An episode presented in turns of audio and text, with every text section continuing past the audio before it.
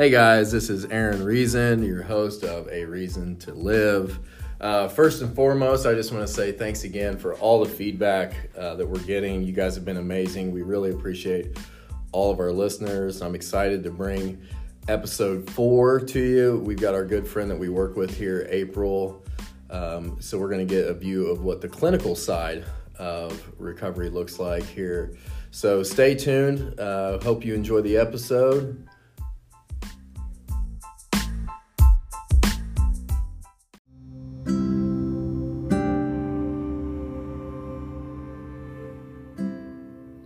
Located in Anderson, Indiana, Bridges of Hope is a detox and residential treatment facility assisting those experiencing alcohol and substance abuse addiction.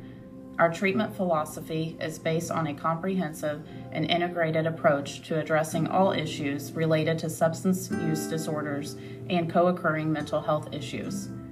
Addiction treatment at Bridges of Hope can guide you safely through withdrawal from drugs and alcohol and teach you important skills that help you achieve long term recovery. Client care is our highest priority, and we offer our clients all inclusive treatment services. Our ultimate goal is to identify the challenges, concerns, and problems related to substance use and mental health disorders to provide professional clinical treatment to all of our patients.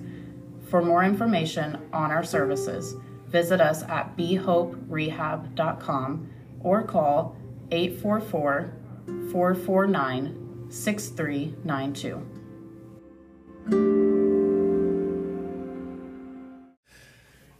Hey guys, welcome back to A Reason to Live. This is your host, Aaron Reason, here with my producer, Michael Whitlock.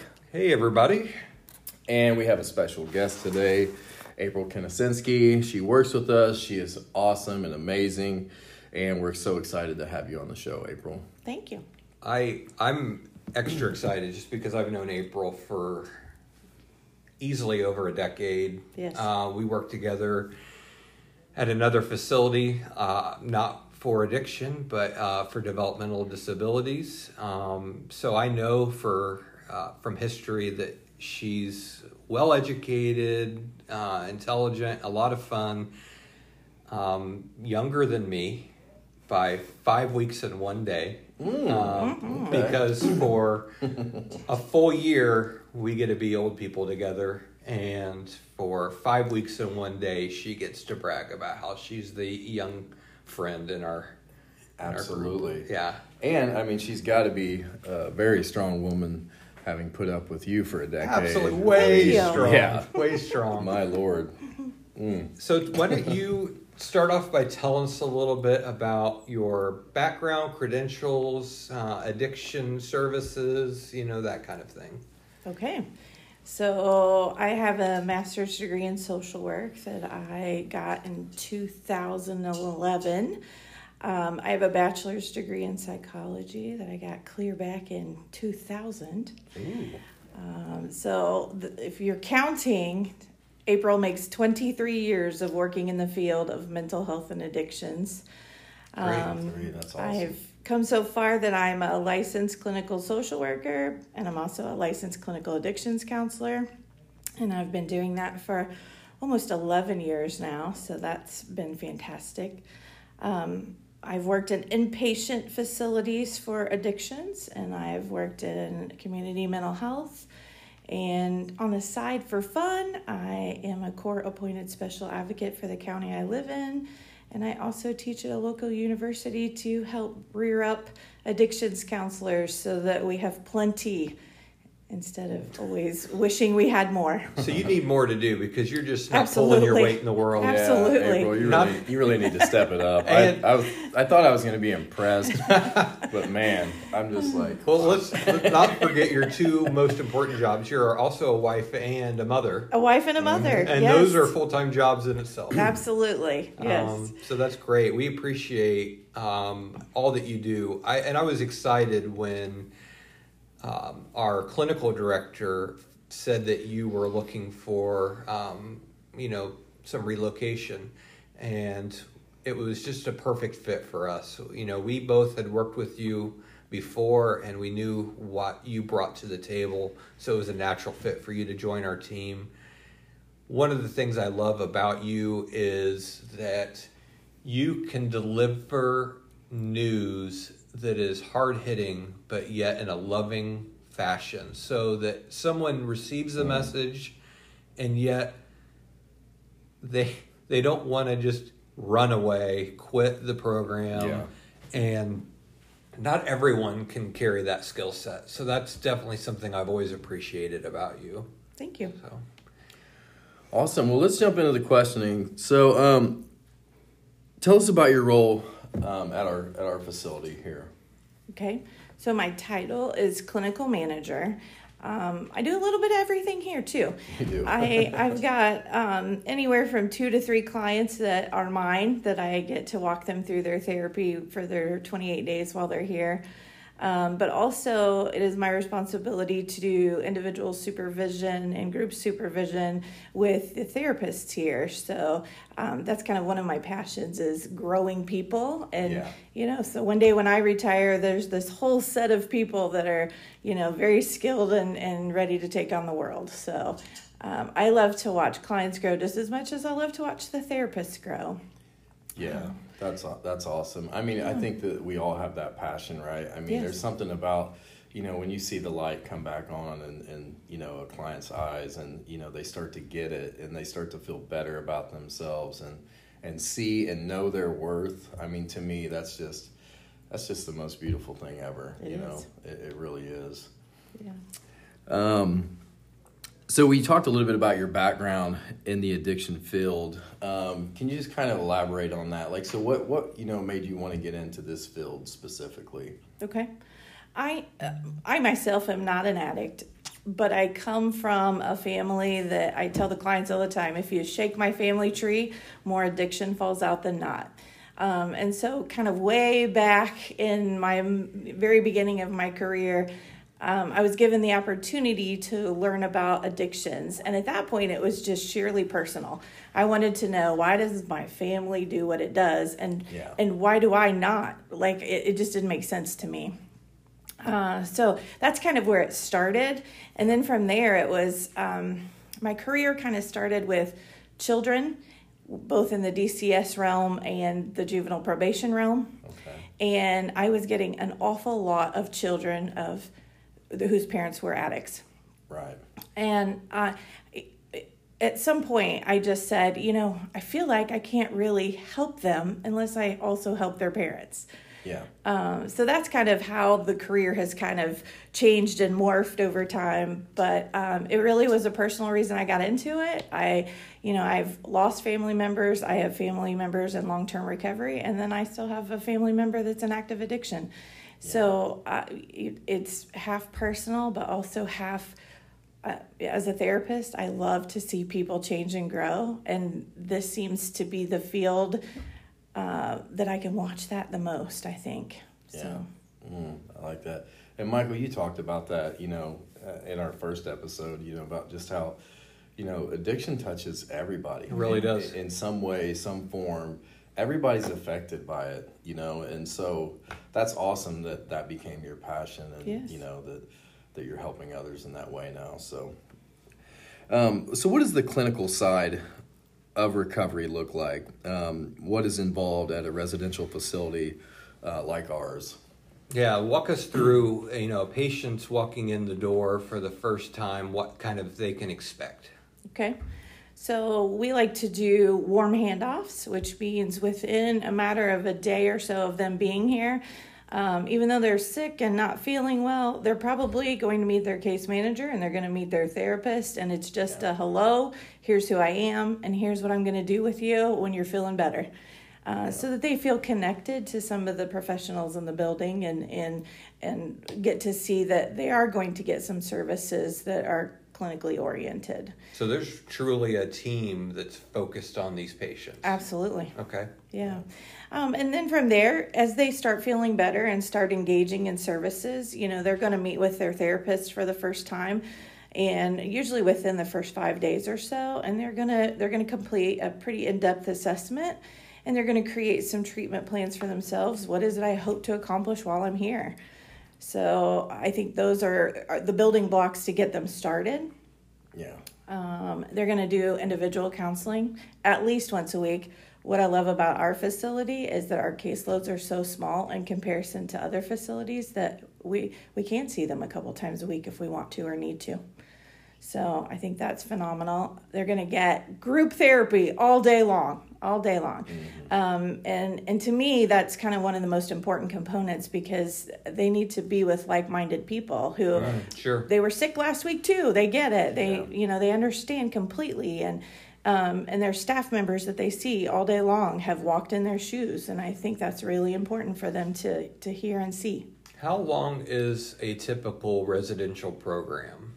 Typically, twenty eight days. Okay, and so that's uniform around other facilities, and and that's probably funded or funding based, or is that um, or a modality, if you will? Um, it, yes, it's typical across all facilities. Um, and it's really insurance driven. They've decided that 28 days is a great round number for a residential stay. Yeah. Uh, I wish they changed their minds, but Yeah. So twenty eight days, you come in, you get your treatment, and then you're cured, right? absolutely, absolutely. The, the battle is over. Yes, no, I wish it were, Yeah. but it is not. Uh, we do a lot of preaching of, you know, 28 days is just the tip of the iceberg. And our hope is that they go on and do other services once they've completed here. So, um, and we do our very best all around the building to talk them into that. So, Yeah. um, because the more structured time you can have, the better off you'll be. Yeah. Why don't we go ahead and hit our first sponsor, and um, we're going to come back after that.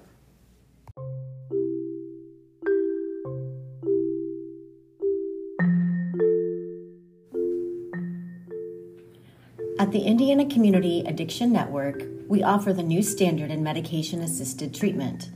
So if you're ready to put substance abuse behind you, we're here to help. We are a local family owned center who will create an individualized physician led care plan to help you reach sobriety. At ICAN, we treat your addiction based on your unique needs and have full addiction treatment programs. Get started on recovery today. Call ICAN now to speak to an advisor at 888 635 1470 or visit us at addictionsnetwork.com.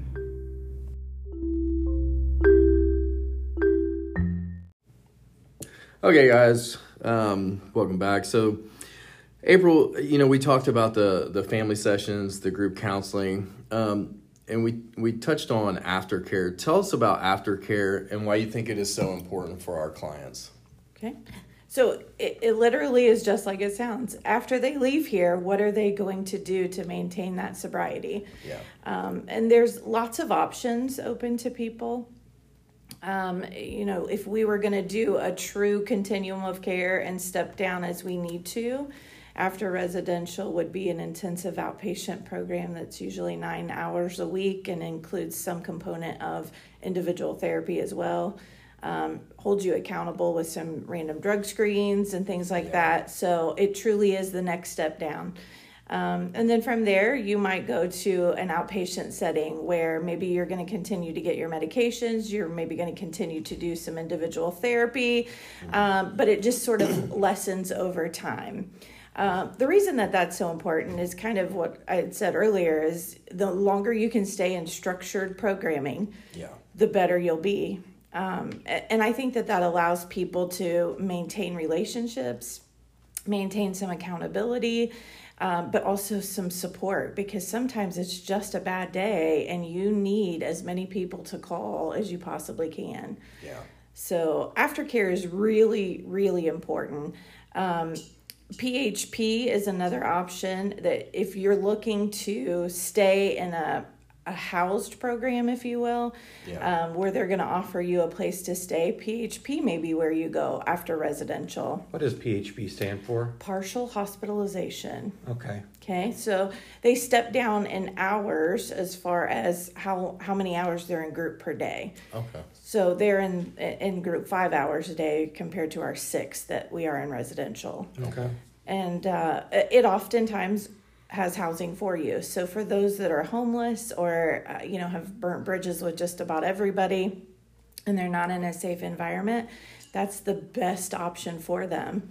Yeah. Um, and then from there, they can continue to IOP and outpatient. Um, and then there's sober living which sober living um, is generally another program that provides housing and that it comes in all kinds of different forms all kinds of yeah. different rules all kinds of expectations um, and it really depends on what it, what your needs are at the time the biggest component for people going on to sober living is that's about the part in the continuum of care that allows you to maybe start working again. Mm-hmm. So, for a lot of people, that's very important to begin having an income again and paying off some bills or contributing again. I would say that from my point of view, the biggest concern I've seen with patients in our program is you know they have these great aftercare plans towards the beginning because I know this is created throughout their whole 28 day stay. Yes they'll, they'll create these great aftercare plans and as they start feeling better and then they start feeling the pressures of you know bills and family obligations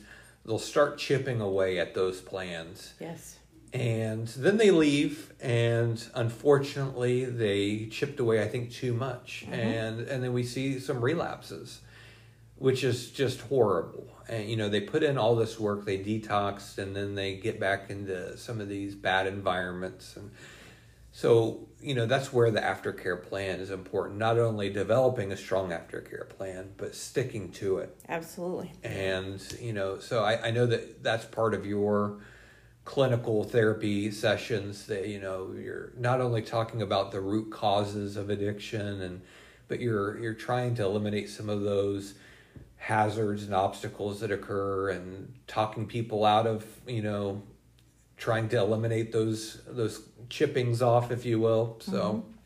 yes. well i think you know from an addict's perspective you you begin to convince yourself that you're okay at mm-hmm. a certain point like you know oh, you start feeling better about yourself you get healthy again and you know things are falling into place and then when that begins to happen you know it, your mindset's like okay well i'm okay now you know like like i've got it figured Absolutely. out mm-hmm. and there's a, there's a common saying and a lot of people that that don't understand addiction say this a lot they say like you got this you yeah. got this the truth yeah. is we don't ever got this what we do have is you know as it's said in the program uh, a daily reprieve mm-hmm. a daily pass which is really contingent upon our spiritual maintenance so it, you know, to, to, sum that up, what that means to me personally is, you know, I have a, a daily pass from using as long as I keep doing the things that I've done right. to get to the place where I'm at. And, you know, I think that's, you know, what, you know, like you talked about sober living, you know, that's what I did, you know, when I left rehab was yes. I went to a sober living environment. Uh, it was very strict, you know, and, and there was days that I did not like it, but I needed that structure, sure. you know. And I, like you talked about, I needed to be around like-minded people sure. that were, you know, going towards the same goal for sure. So it helps create a habit. Yeah. you know, um, yeah. 28 days isn't a habit yet. Yeah. So early on, when I first started working at this facility, I sat in um, in a class that our CEO was teaching uh, about neuroscience and that was very enlightening for me because I wasn't completely familiar with how much addiction affects the brain mm-hmm. and sets people up for continued failure. Absolutely. Can you mm-hmm. touch on just I, I, and I just say a brief amount because it's a really big topic, obviously. Sure, but sure. Um, what is it about the brain that's going on during addiction that uh, causes people to keep failing? So, uh, the chemicals that we're putting in our body, no matter what form it is, um, is changing literally our neurotransmitters in our brain and changing the way information is now delivered. Um, we are a dual diagnosis center here, mm-hmm. and I think that's uh, the only way to do that because when it comes to the neuroscience behind it, every single patient that walks in this door is dealing with depression on some level. Mm-hmm. and not because it was something that was there beforehand or or happened you know because of some trauma. Just simply put their brains stopped making dopamine the whole time they were using. And and that is our that's our happy chemical. That's the thing that says hey you know there's joy to life somewhere and when they decide to stop using their brains don't just automatically go huh i probably should start doing that again. Yeah. right? So they go through a period and and everyone is different. I mean it could be 3 months it could be up to 2 years where their brain is trying to figure out that okay we stopped taking these chemicals and it's my job then to pick up and start working again.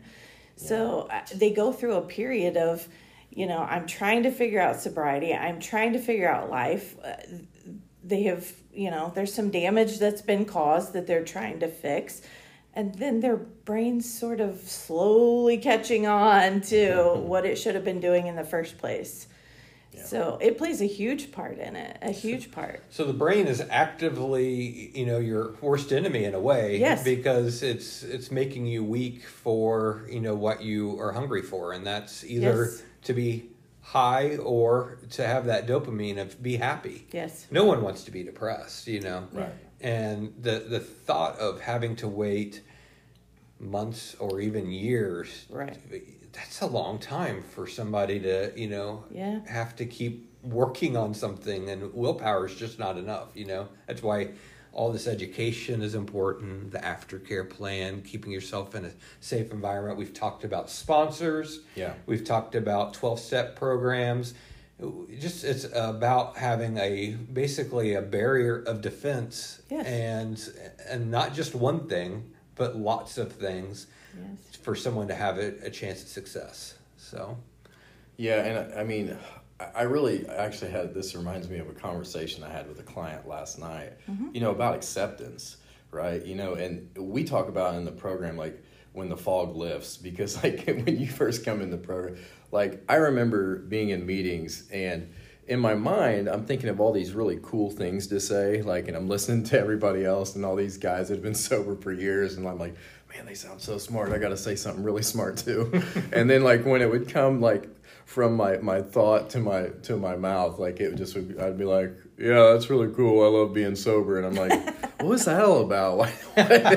You know what I mean? Like I could not could not like get a clear thought out, and like you're right, like the brain ha- needs to heal. Yes. And you know, you get to this point finally. It's like the longer that I go on, the more you know my, my thoughts are processed more clearly, and and it's like you can feel yourself healing. You know, um, not just physically but mentally for sure. So well, it's- I think it's one of the important parts of our program too that you know there are events that occur that are surrounding or they're about fun while sober, right? So that people can realize that they can do it without these chemicals, but yet still have fun. oh, absolutely. So I know that we our our groups have gone out and done some bowling and done some events, you know, related to the town. I think Halloween. There's been some mm-hmm. things, and Yeah. it, it's it's great opportunity for people.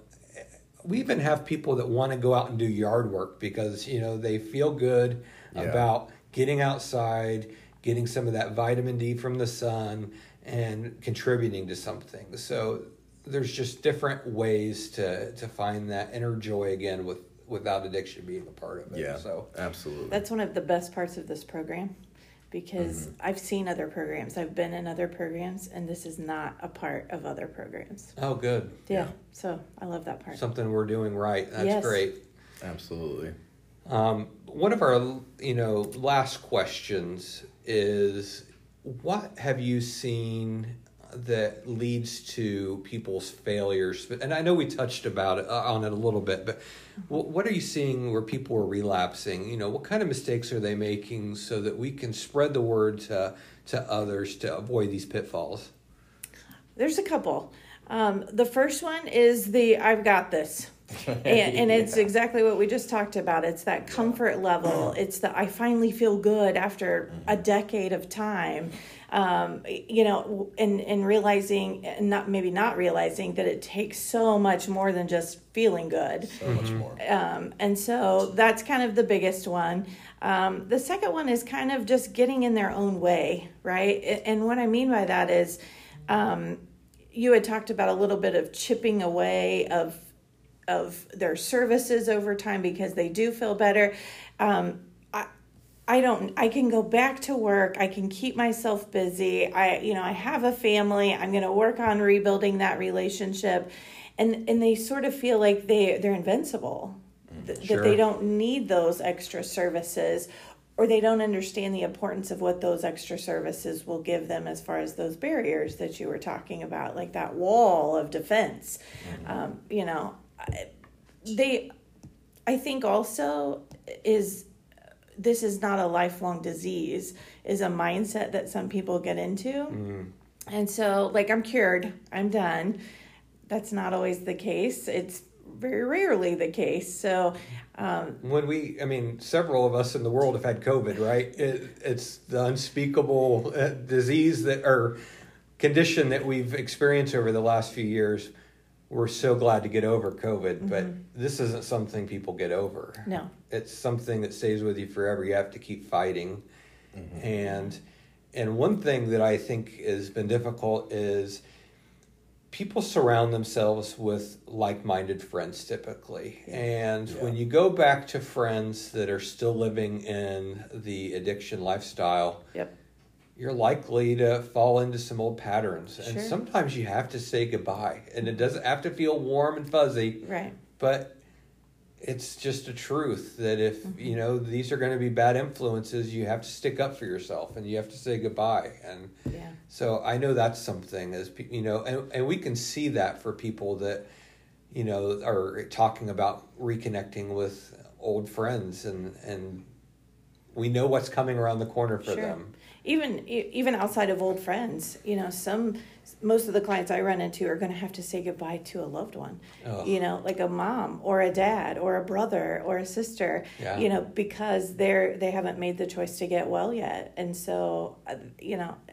saying goodbye to a family but it's my mom april it's Yeah. my dad i Yeah. can't i can't abandon them I, i'm not asking you to abandon them i'm asking you to put yourself as the number one priority for a minute Yeah. you know you know, I, when I, when I got sober, I was about sixty days clean, and I'd been with my wife um, for eleven years, and you know, at, at the time, like I, you know, I was hoping that you know she would get help and and she would do the same thing, but when she didn't do that, I had to make that that tough decision, you know, and, and walk away from you know an eleven year marriage because she just wasn't ready, you know, but I was, and I knew that and you know that was one of the hardest things that that I had to do in the beginning but you know it's it's really it really is about putting yourself first you know and it, it may sound that may sound selfish in a way but you know this is life or death for me you know mm-hmm. and if I'm fighting for my life then I can't let anybody or anything hold me back. Like I, I take it that seriously. So Absolutely. you know if I'm fighting for my life I'm going to fight with everything that I've got you know and Yeah. that means making those tough decisions and walking away from people that you love. And and you know like you said it's it's in a respectful way. I, I want nothing but the best for her you know but I've learned I can love people from a distance Yes. and I can even pray harder for them from a distance as well Yeah. and still take care of my myself and my It needs might be the kick in the pants they need, also. You Yeah. know, Sure. that not only or it's only when you lose everything that you realize like Yeah. you've hit rock bottom and you need help. yeah And if you stay with them, you know, you could be bringing them down too if you keep pushing off of each other's addiction, you know, or feeding Yeah. off each other's addiction rather.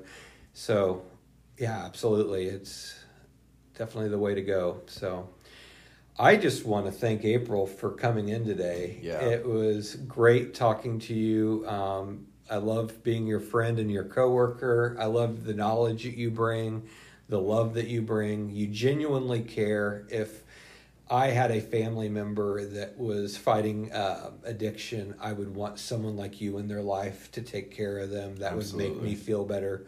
So, thank you for your time. thank you thanks Okay. April we Yeah. appreciate you coming on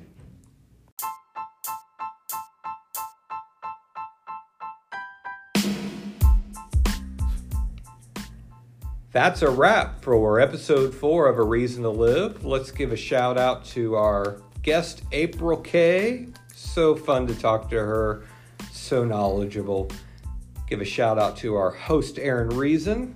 Thanks for bringing your love, style, and compassion to this podcast and the world of recovery. Just like to remind everybody that following us is the best way to show your love and appreciation on social media, making sure to spread the word of each of these episodes so that people can learn about what the world of recovery and addiction looks like. Make sure to follow us and give us a rating if you so wish on each of our podcast forums. That includes Apple, Google, iHeartRadio, Anchor, Spotify, and Amazon Music. Have a great day.